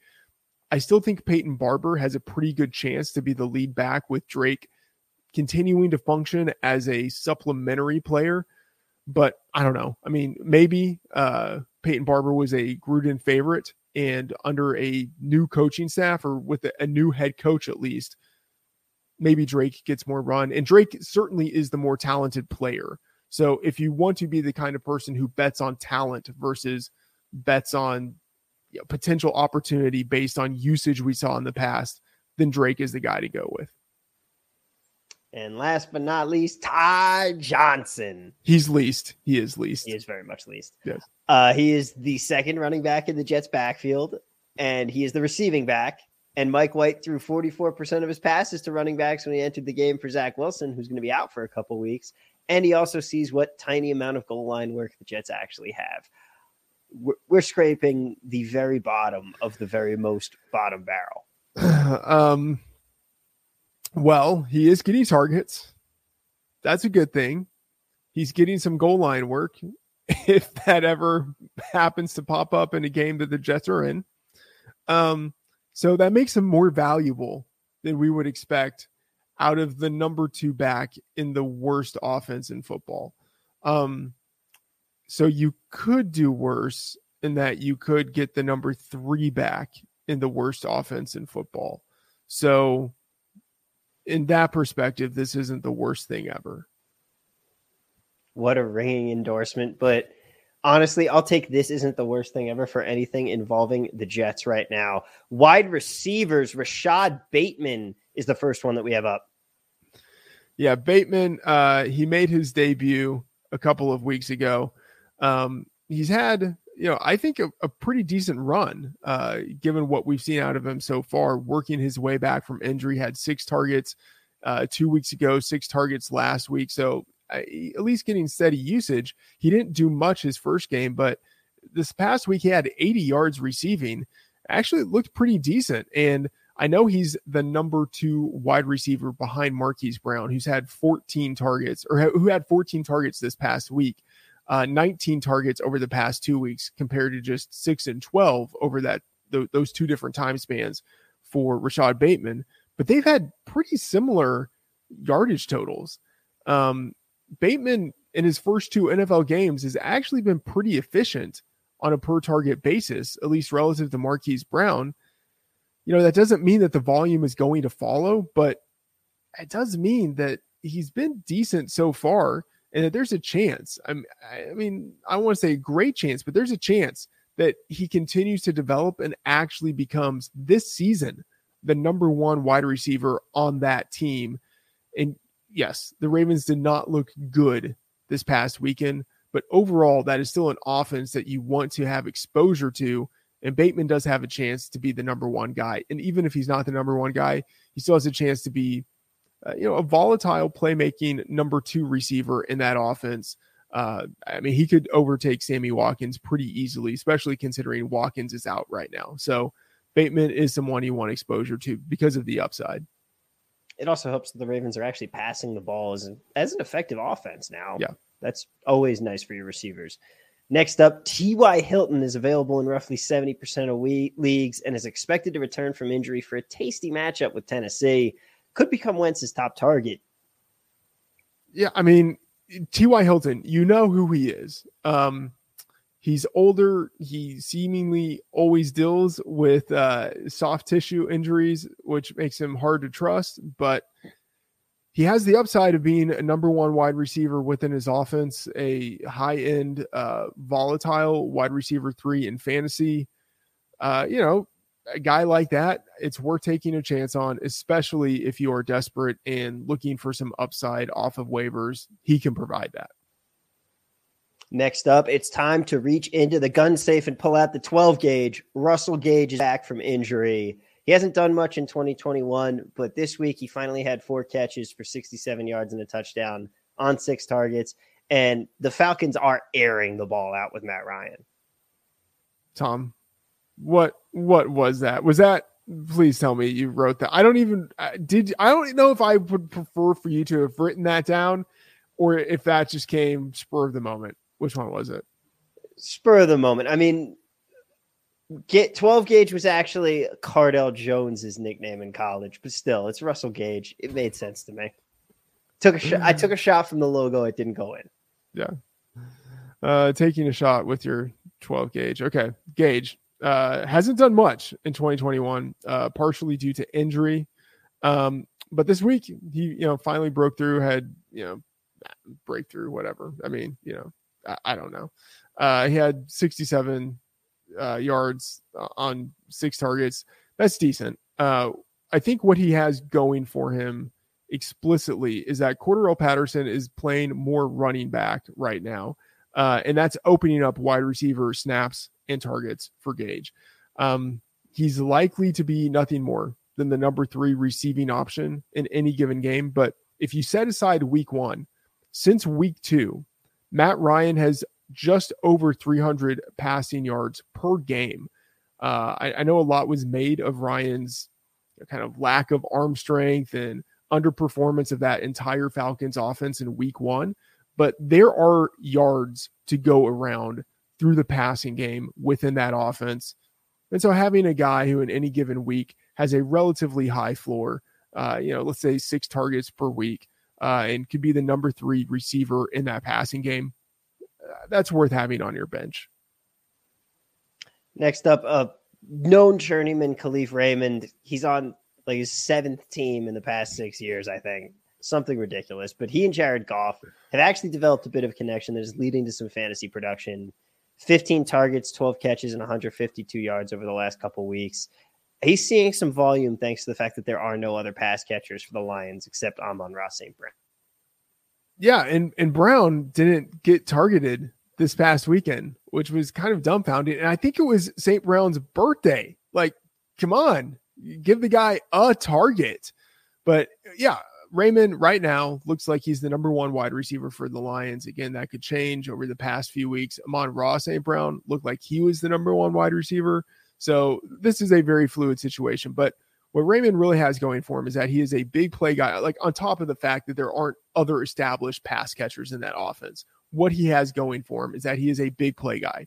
He has 10.2 yards per target for his career. That's a pretty good mark if he continues to get targets, he could have some really big games. We saw evidence of that this past weekend. So, with the upside and then the usage, or at least the opportunity for usage within that offense, uh, I mean that's that's worth having on your bench. Question for you: yeah. Which is the better named Saint Brown, Amon Ra or Equanimeous? Can you say that again? Equanimeous St. Brown. He is a receiver on the Packers. I I think it's equanimous. Equanimous. Look, man, that's that's an SAT word, and it's been a while since college. I uh I don't know. I, I mean, equanimous is uh I think a little more unusual. Although Amon Ra is certainly also unusual. One thing uh, that is kind of cool about these guys, their uh, their father's last name was just Brown, and he gave them the Saint Brown to church it up. So That's like fantastic. really, really to make it special. Yeah. Just uh, the names weren't enough. You had to add that Saint in there. Exactly. All right. Michael Gallup suffered a calf injury in the Cowboys opener, but he's expected to at least return to practice this week. A lot of mouths to feed on the Cowboys offense, but it's not like you don't want a piece of it. Yeah, since 2019, Gallup has been almost as productive as Amari Cooper in the games with uh, quarterback Dak Prescott on the field. So he's an upside play who offers some standalone value. And if one of the other wide receivers in front of him happens to get injured, then almost immediately he would be, I think, a high end wide receiver three at worst, and probably a wide receiver two. So if he's available in white and on waivers, you should definitely pick him up some streaming targets here for you. At quarterback, the March of Dimes has actually been successful this season. Daniel Jones is starting to look like a quarterback that can put up some yards and is starting to reduce the turnovers. He comes into a matchup with the Chiefs defense, which, as FTN's Derek Brown puts it, is doo doo butter. Daniel Jones has been fairly statistically good this season, and now apparently he is also a renowned receiver. Worth a pickup for streamers. Yeah, and on top of that, he's historically been best as a road dog, just one of those quirks. Um, and as you mentioned, the Chiefs are doo doo butter. They are second in the league in most fantasy points allowed to opposing quarterbacks. You, you couldn't really ask for a better setup. Uh, so Daniel Jones, I, I, don't know if if you are in a uh, a doo doo butter hole, Daniel Jones is someone who can help dig you out of that. I think that's the tweet of the week right there, Matt. I don't know about you, but that sounds like the Twitter clip. That sounds horrible. I do not want that posted. All right.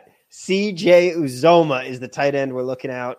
Uh, he's a he's a lottery ticket. He averages 2.7 targets a game, but he's made some big plays and he certainly had a lot of them, racking up 25 fantasy points last week. And this week, the magic words, he plays the Jets.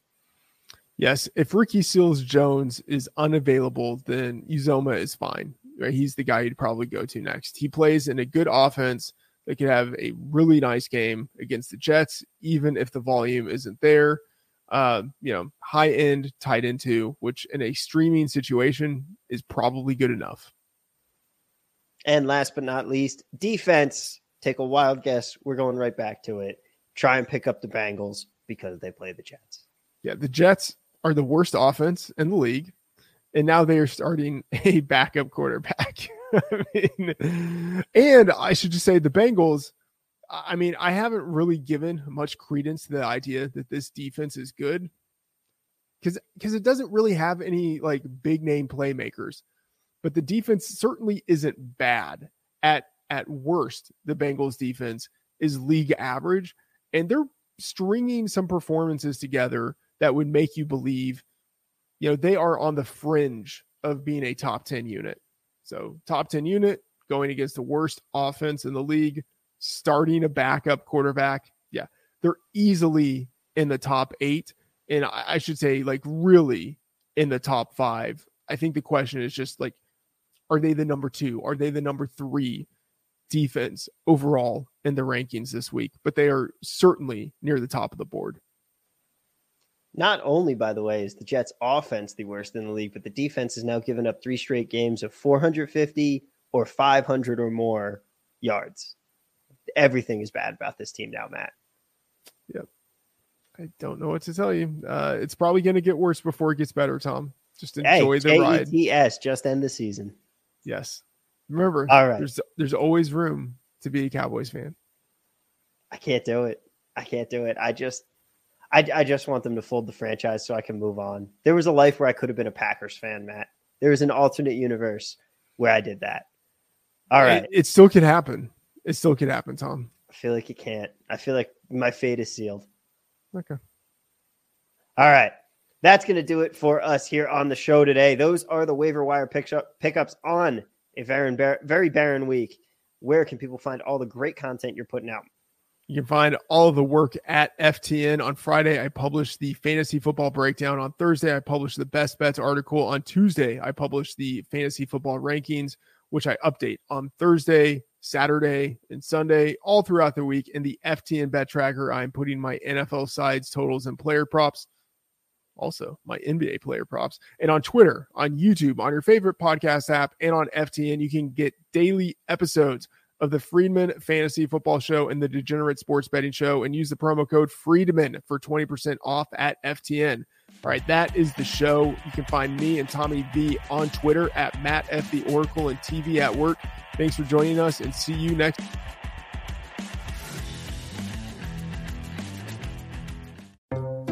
With Prime, get light bulbs delivered in a day. Edison would be proud. Indeed, I'm proud. Get your everyday essentials delivered fast. Prime changes everything. Millions of Americans are getting back to work. CareerBuilder calls it the great rehire. and we want to help you get the best jobs before everyone else. CareerBuilder gives you the competitive edge to get the job you want, at the salary you want, with the benefits you want. We even send job alerts, so your perfect job lands right in your inbox. Go to careerbuilder.com today or get left with whatever jobs are left. Find your next job fast at careerbuilder.com.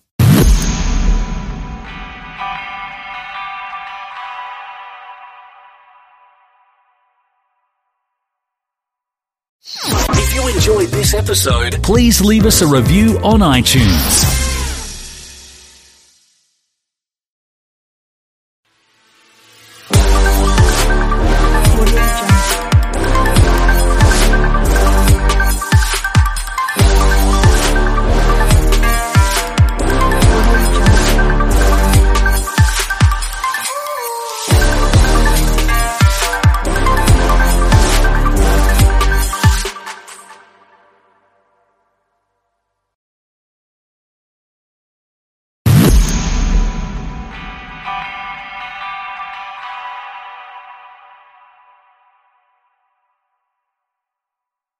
Please be advised that this podcast is meant for educational and informational purposes only and is in no way a replacement for legal or medical advice. The opinions contained within are solely those of the interviewers and interviewees and should be received as so. Those seeking help or advice are encouraged to obtain professional legal and medical services.